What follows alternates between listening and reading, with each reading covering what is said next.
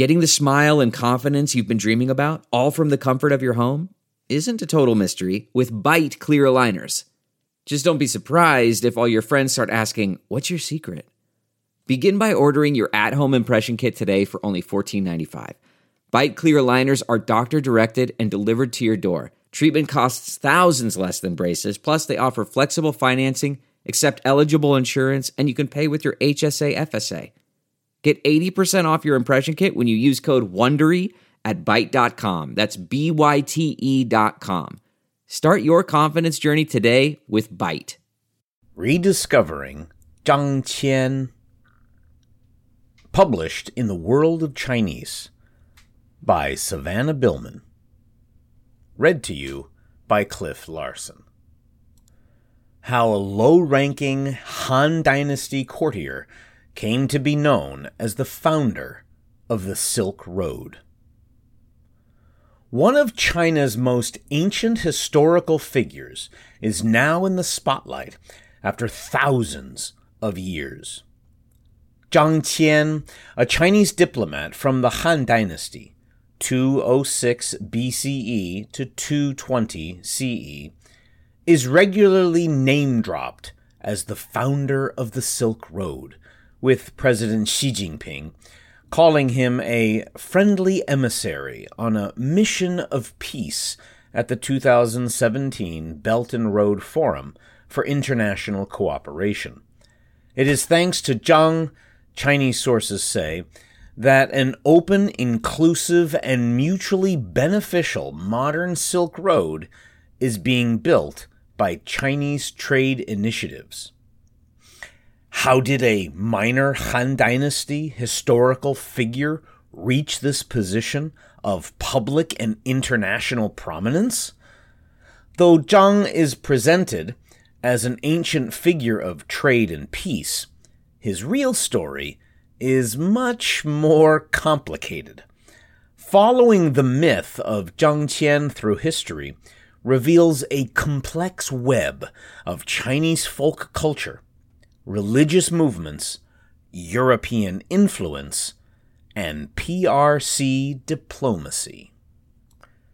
Zhang Qian originally appeared in the records of the Grand Historian, Shi Ji, a history of ancient China completed by historian Sima Qian sometime around 94 BCE.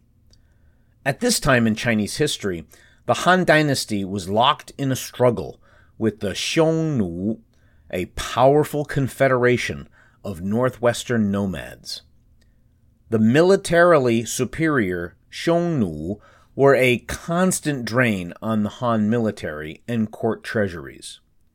Finally, Emperor Wu of Han decided to handle the problem by forming an alliance with other tribes or kingdoms in the western regions, modern day Xinjiang and Central Asia. In 138 BCE, the emperor dispatched a low ranking courtier named Zhang Qian into these unknown lands to seek a military alliance. This marks the first recorded official contact between a Chinese dynasty and the Western regions. But unfortunately, for the emperor's military aspirations, Zhang did not complete his mission. He was captured twice by the Xiongnu, and after escaping them, discovered the Western kingdoms weren't interested in allying with the Han after all. Yet the historical record remembers his journey differently. Zhang redeemed himself to the emperor by providing intelligence on the people of the western regions, their kingdoms, geographies, and economies. This intelligence led Emperor Wu to mount a direct campaign against the Xiongnu, eventually extending Han power into modern day Gansu province. Zhang was remembered in the records as a key part of Han's diplomacy and military strategy. In later dynasties, Zhang's famous journey west began to take on a life of its own in the Chinese cultural imagination. The Mogao Caves in the northwestern city of Dunhuang, one of ancient China's frontiers on the western regions, contain a mural of Zhang dating back to the early Tang Dynasty, 618 to 907. The wall of Cave 323 depicts Zhang, Emperor Wu, and the Xiongnu exchanging and worshipping Buddha statues. The myth that Zhang helped introduce Buddhism to China from the West was popular in this period, showing that his story was already being used to explain all sorts of exchanges between China and Western lands. The story of Zhang's travels also became a popular element in Chinese folk tales. In the Western Jin dynasty, 265 to 317, stories recounted Zhang floating west along the Yellow River to meet the famous Chinese lovers of legend, the cowherd and the weaving maid.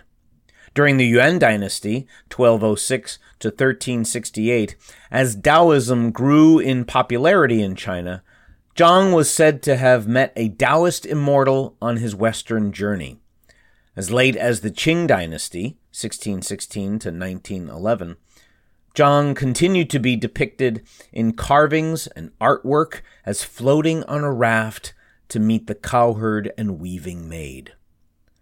The tale of Zhang had drifted steadily away from the original story of his political and military expedition.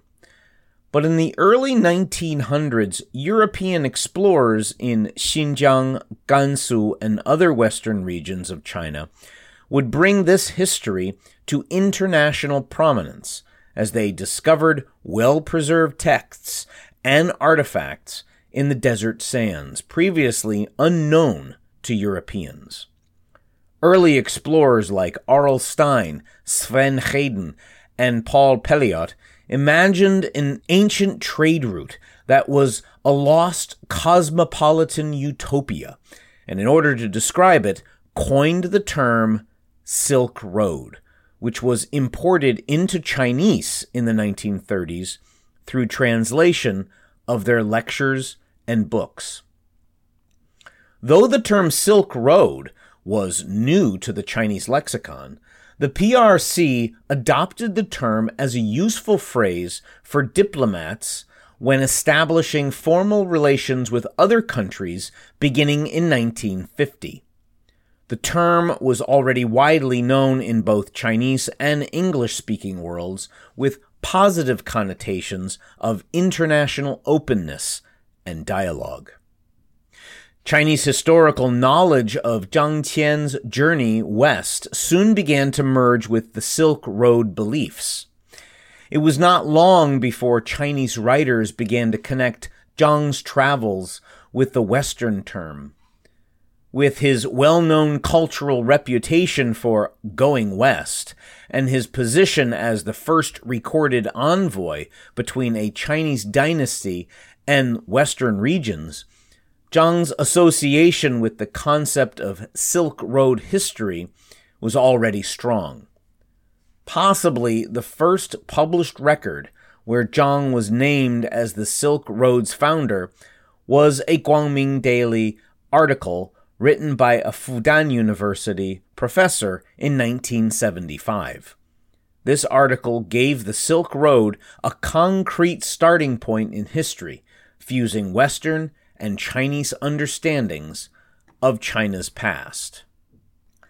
As the Silk Road's official pioneer, Zhang served as the foundation of Chinese diplomacy, providing historical evidence of friendly relations with foreign states.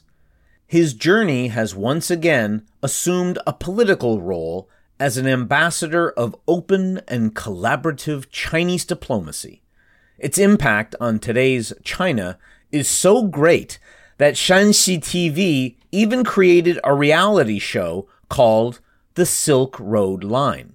丝绸之路万里航 in 2014, following Zhang Lijun, a supposed descendant of Zhang Qian and 50 other modern day explorers driving from Xi'an to Rome. Official Chinese sources on the Belt and Road Initiative point to Zhang Qian as both inspiration and evidence for Chinese leadership on this new Silk Road economic venture. Citing Zhang Qian as an amicable trade partner and responsible diplomat lets China advance its position as a historically cosmopolitan diplomatic entity.